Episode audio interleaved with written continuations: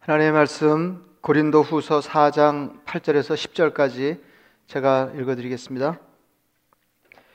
우리가 사방으로 우겨쌈을 당하여도 쌓이지 아니하며 답답한 일을 당하여도 낙심하지 아니하며 박해를 받아도 버림받지 아니하며 거꾸로 뜨림을 당하여도 망하지 아니하고 우리가 항상 예수의 죽음을 몸에 짊어짐은 예수의 생명이 또한 우리 몸에 나타나게 하려 함이라. 아멘. 요즘 우리 믿음이 시험 때 섰습니다. 주님이 우리에게 말씀하시기를 내 평안을 너에게 주니까 너희는 근심하지 마라, 두려워하지 마라 이렇게 말씀하시는데 그럼에도 불구하고 자꾸 근심하게 되고 자기도 모르는 사이에 불안이 엄습하는 것을 느낍니다. 어, 신앙이 깊어지면 두 가지가 분명해지는데 하나는 인간의 취약함을 절실히 느끼는 것이고 또 하나는 하나님의 하나님 되심을 절감하는 것입니다. 그래서 이렇게 보면 신앙생활이라고 하는 것이 인간의 연약함을 인정하면서 어, 그 하나님의 하나님 되심을 의지해서 우리의 삶이 힘을 얻는 것입니다. 문제라면 어, 인생의 취약함은 분명히 알겠는데 하나님의 하나님 되심, 하나님이 얼마나 대단하신 분이신 것을 분명히 믿지 못하는 것이 문제입니다. 하나 다행스러운 것은 내가 얼마나 연약한 존재인지를 인정하고 주님 앞에 다가설 때 우리 연약함을 넘어설 수 있는 길이 있다고 성경이 말씀하시는 것입니다. 바울은 지병을 놓고 하나님께 간절히 세 번 기도한 끝에 이런 응답을 들었습니다. 나에게 이르시기를 내 은혜가 네게 족하도다. 이는 내 능력이 약한 데서 온전하여짐이라 하신지라. 그러므로 도리어 크게 기뻐함으로 나의 여러 약한 것들에 대하여 자랑하리니 이는 그리스도의 능력이 내게 머물게 하려 함이라. 그러므로 내가 그리스도를 위하여 약한 것들과 능욕과 궁핍과 박해와 곤고를 기뻐하노니 이는 내가 약한 그때 강함이라. 내 능력이 약한 데서 강하여짐이라 약한 데서 온전하여짐이라 주님의 말씀입니다. 주님의 능력이 우리가 약한 데서 연약한 데서 온전하여집니다. 주님의 능력이 우리가 연약한 데서 온전히 발휘된다 그 말씀입니다. 그런 이유로 내가 약한 그때 강함이라 바울은 그렇게 고백할 수 있었습니다. 그래서 바울은 환란을 기뻐하고 약한 것을 자랑한다 이렇게 말했습니다. 그러니까 굉장한 신앙의 선배입니다. 신앙의 경지가 절로 느껴집니다. 우리가 사방으로 우겨쌈을 당하여도 쌓이지 아니하며 우겨쌈을 당하는 것은 현실이고 쌓이지 않는 것은 신앙입니다. 답답한 일을 당하여도 낙심하지 아니하며 답답한 일을 당한 것은 현실이고 낙심하지 않는 것은 신앙입니다. 박해를 받아도 버림받지 아니하며 박해를 받는 것은 현실이고 버림받지 않았다는 것은 신앙입니다. 거꾸로 뜨림을 당하여도 망하지 아니하고 거꾸로 뜨림을 당한 것은 현실이고 망하지 않았다는 것은 신앙입니다. 우리가 항상 예수의 죽음을 몸에 짊어짐은 예수의 생명이 또한 우리 몸에 나타나게 하려 함이라. 하나님을 잘 믿는 사람 중에 극한의 고난을 견뎌낸 사람들이 많이 있습니다. 욥이 그랬습니다. 예, 성경은 욥을 이렇게 소개하고 있습니다. 우수 땅에 욥이라 불리는 사람이 있었는데 그 사람은 온전하고 정직하여 하나님을 경외하며 악에서 떠난 자더라. 그리고 3절 끄트머리에 이렇게 말합니다. 이 사람은 동방 사람 중에 가장 훌륭한 자라. 그는 동방의 의인이요 거부였으나 하루아침에 가진 것을 모두 잃었습니다. 한날에 열 자녀가 모두 죽었습니다. 모든 재산이 날아갔습니다. 몸은 병들었고 아내는 하나님을 욕하고 죽으라고 저주하였습니다. 옳고 그름만을 따지는 친구들은 위로가 되지 못하였습니다. 그는 알몸으로 하나님 앞에 홀로 남았습니다. 다윗도 극심한 고난을 겪은 사람이었습니다. 구약에서 우뚱한 사람을 들라 하면 얼른 떠오르는 인물이 아브라함, 모세, 다윗입니다. 다윗이 얼마나 대단한 사람이냐면 예수 그리스도를 다윗의 자손이라고 할 만큼 다윗은 대단한 위치를 차지하는 신앙인이었습니다. 그런 다윗이 고생을 즉사하게 했습니다. 이스라엘의 왕이 있을 때 잘난 아들 압살롬이 반란을 일으켜서 어, 그를 힘들게 했습니다. 왕궁을 비우고 황급히 도망치는데 머리를 가리고 맨발로 울며 갔다. 성경이 이렇게 보도하고 있습니다. 다윗의 형편이 실로 비참하였습니다. 다윗만큼 유명하지는 않지만 루세 시어머니 나오미도 인생이 고단하였습니다. 본래 베들레헴 사람이었는데 남편을 따라 흉년을 피하여 모압 지방에 가서 살았습니다. 낯선 땅에서 남편이 이내 죽었습니다. 두 아들이 결혼했는데 어찌된 일인지 두 아들도 죽고 며느리만 남았습니다. 성경에 보면 이렇게 기구한 인생이 참 많이 있습니다. 다윗이 왕이 되기 전 일입니다. 다윗은 이미 선지자 사무엘에게서 왕의 기름 부음을 받았습니다. 장인 사울이 다윗을 시기하여 삼천 군사를 이끌고 다윗을 죽이려고 하였습니다. 피해 다니다가 결국 적국 블레셋 땅에 숨어들었는데 가두왕 아기스 앞에서 신분이 노출되었습니다. 다윗은 미친 채 하면서 몸을 대문에 긋고 침을 수염에 질질 흘리면서 처참하게 살아남았습니다. 그리고는 훗날 왕이 되었습니다. 어떻게든지 살아남아야 할 때가 있습니다. 어, 여러분 코로나 바이러스 때문에 사는 게 참 어렵게 되었습니다. 어, 바이러스를 피해 다니는 것도 피곤한 일인데 예, 거기다가 어, 먹고 사는 일까지 심각해졌습니다. 20세기 초에 세계를 공궁에 빠뜨렸던 대공황을 생각하게 되었습니다. 예, 대공황이 얼마나 무서웠냐면 미국 전체 인구의 3분의 1에 해당하는 1,500만 명이 일자리를 잃었습니다. 미국에서 시작한 대공황이 세계 공황으로 이어졌는데 독일의 경우에는 노동 인구의 44%가 실업자였습니다. 대공황 이후 3년 동안 미국 시가총액의 88.88%가 사라졌습니다. 나라 전체가 거지가 된 것입니다. 대공황은 1929년에 시작해서 1939년에 끝났습니다. 온 국민이 10년을 처참하게 살았습니다. 엎친 데 덮친 격으로 어, 흉년이 들었습니다. 그래서 수많은 사람들이 자기 고향을 버리고 캘리포니아로 이주했는데 거기서도 사는 일이 만만치 않았습니다. 그때를 배경으로 한 소설이 존 스타인벡의 분노의 포도입니다. 그 소설의 제목과 관련해서 이런 대목이 있습니다. 사람들의 눈에는 좌절의 빛이 떠오르고 굶주린 사람들의 눈에는 분노의 포도가 포도송이처럼 주렁주렁 매달려 있었다. 영국 사람 어네스트 셰클텐이라고 하는 사람이 있는데 탐험대원 27명을 이끌고 남극점을 향해 가다가 탐험을 포기하지 않을 수 없었습니다. 대원 손실 없이 무사 귀환하여 위기 관리 리더십을 이야기할 때 자주 거론되는 인물입니다. 1914년 12월 5일 영국을 출발해서 한 달 반 만에 그의 배 인듀런스호가 부빙에 갇혔습니다. 극한의 환경에서 9개월을 더 버티면서 탐험을 시도하였습니다.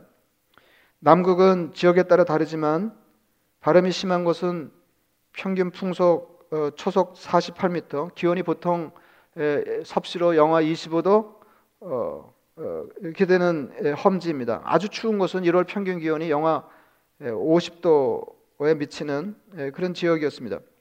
결국은 탐험을 포기하고 귀환을 결정하는데 대원들이 모두 구조된 것은 그로부터 10개월 뒤였습니다. 구조를 요청하는 과정도 목숨을 건 드라마였습니다. 5명의 대원과 함께 7m짜리 구명보트 한 척으로 1,300km를 이동하여 구조를 요청했고 극적으로 모두 살아 돌아왔습니다. 그에 앞서 남극을 탐험했던 로버트 스카 팀은 전원 사망하였습니다.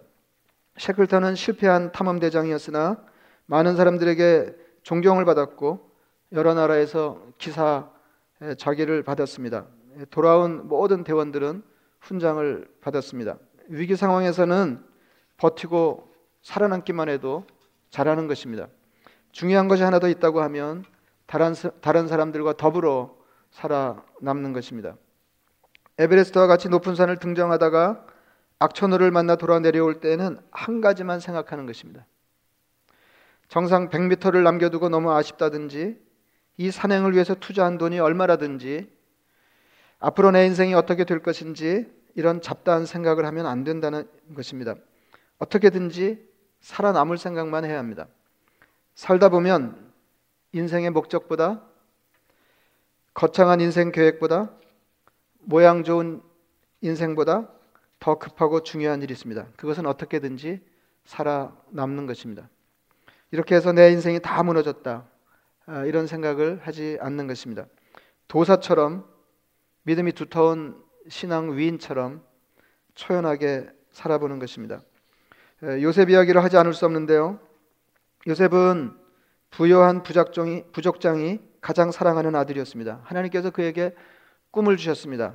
천하가 자기 앞에 절하는 꿈이었습니다. 그러다가 인생이 곤두박질을 쳤습니다. 그냥 홀랑 뒤집어졌습니다. 형들에게 죽임을 당할 뻔했습니다. 평생 치유되기 어려운 상처가 될 수도 있었습니다. 애굽의 종으로 팔리면서 그의 인생이 완전히 무너졌습니다.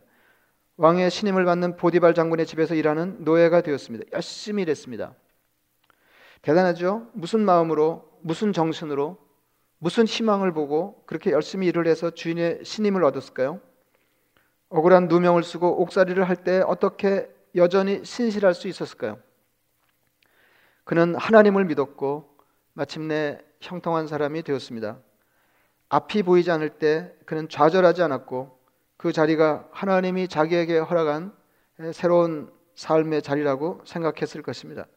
요셉을 인터뷰한 것이 아니니까 잘라 말할 수는 없지만 아마 이런 생각이었을 것입니다. 하나님을 믿는다. 어떻게든지 살아남는다. 그래도 열심히 산다.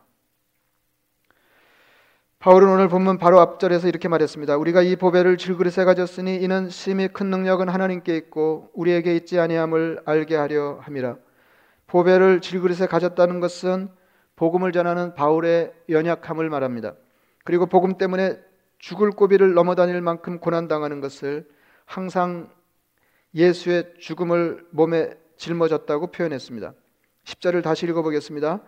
우리가 항상 예수의 죽음을 몸에 짊어짐은 예수의 생명이 또한 우리 몸에 나타나게 하려 함이라.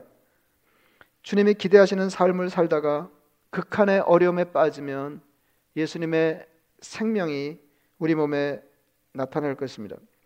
십자가의 고통이 지나면 부활의 생명력이 우리 삶에 나타날 것입니다. 제가 7절부터 10절까지 한달음에 읽어드리겠습니다. 우리가 이 보배를 질그릇에 가졌으니 이는 심히 큰 능력은 하나님께 있고 우리에게 있지 아니함을 알게 하려 함이라.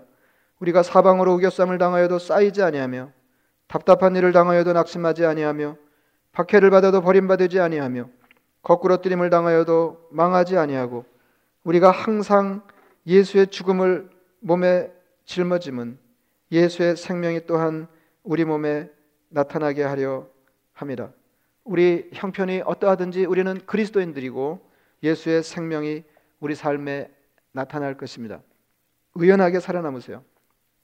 그리고 어려울 때에도 아무쪼록 다른 사람들을 둘러보시기 바랍니다. 우리 교회 어느 자매님이 제 아내에게 보낸 카톡 내용의 일부를 소개하겠습니다. 허락을 받고 소개하는 겁니다. 왜 그렇게 감사의 눈물이 나오는지요? 하나님의 자녀된 것도 또 감사하고 이렇게 어려울 때 하나님을 의지할 수 있는 마음과 생각을 주신 게 감사하고 모든 게 감사합니다. 처음엔 당황스럽고 경제가 어떻게 될까 모든 게 걱정이었는데 일주일 지나니까 세상과 나는 간곳 없고 구속한 주님만 보이고 이런 느린 시간 속에서 주님을 묵상하며 주님의 음성이 더 들리니 마음속 깊은 곳에서 주님께 더 찬양하고 싶어서 저도 놀랐습니다. 아침마다 저절로 무릎 꿇고 세계를 위해, 우리 교회를 위해, 우리 가족을 위해 기도하게 되네요. 제가 태어나서 세계를 위해서 기도한 것은 처음이네요. 저는 설교 첫머리에 우리 박약한 믿음이 시험대 섰다 이렇게 말씀드렸습니다. 주님이 우리에게 평안을 주신다고 하는데도 우리는 여전히 불안해서 벗어나지 못하니 말입니다.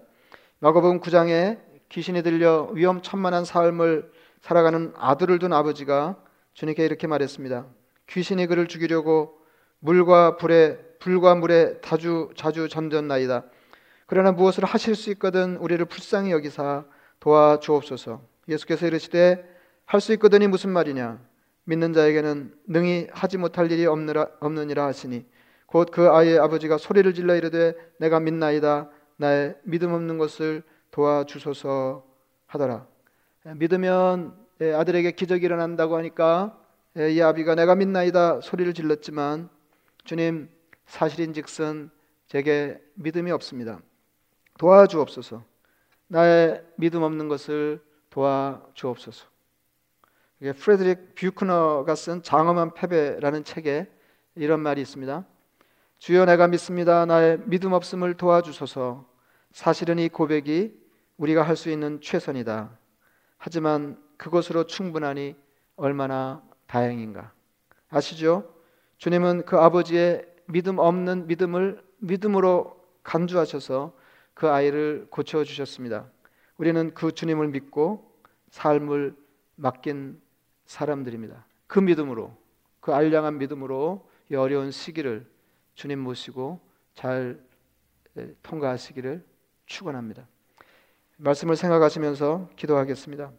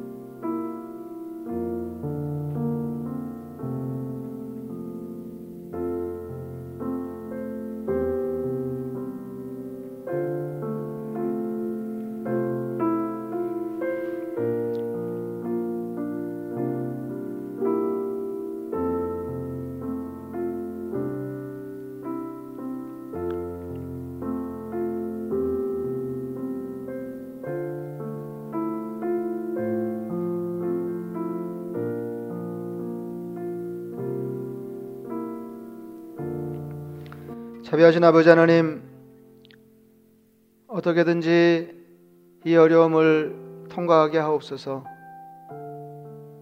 바울이 고백한 신앙의 경험이 우리의 고백이 되게 하여 주옵소서. 하나님 또 한 주간도 저에게 힘 주시고 저희를 친히 지키시고 참으로 어려운 중에 낙심하지 아니하며 주님 주시는 위로와 힘을 덧입게 하여 주옵소서. 예수님의 이름으로 기도드리옵나이다. 아멘.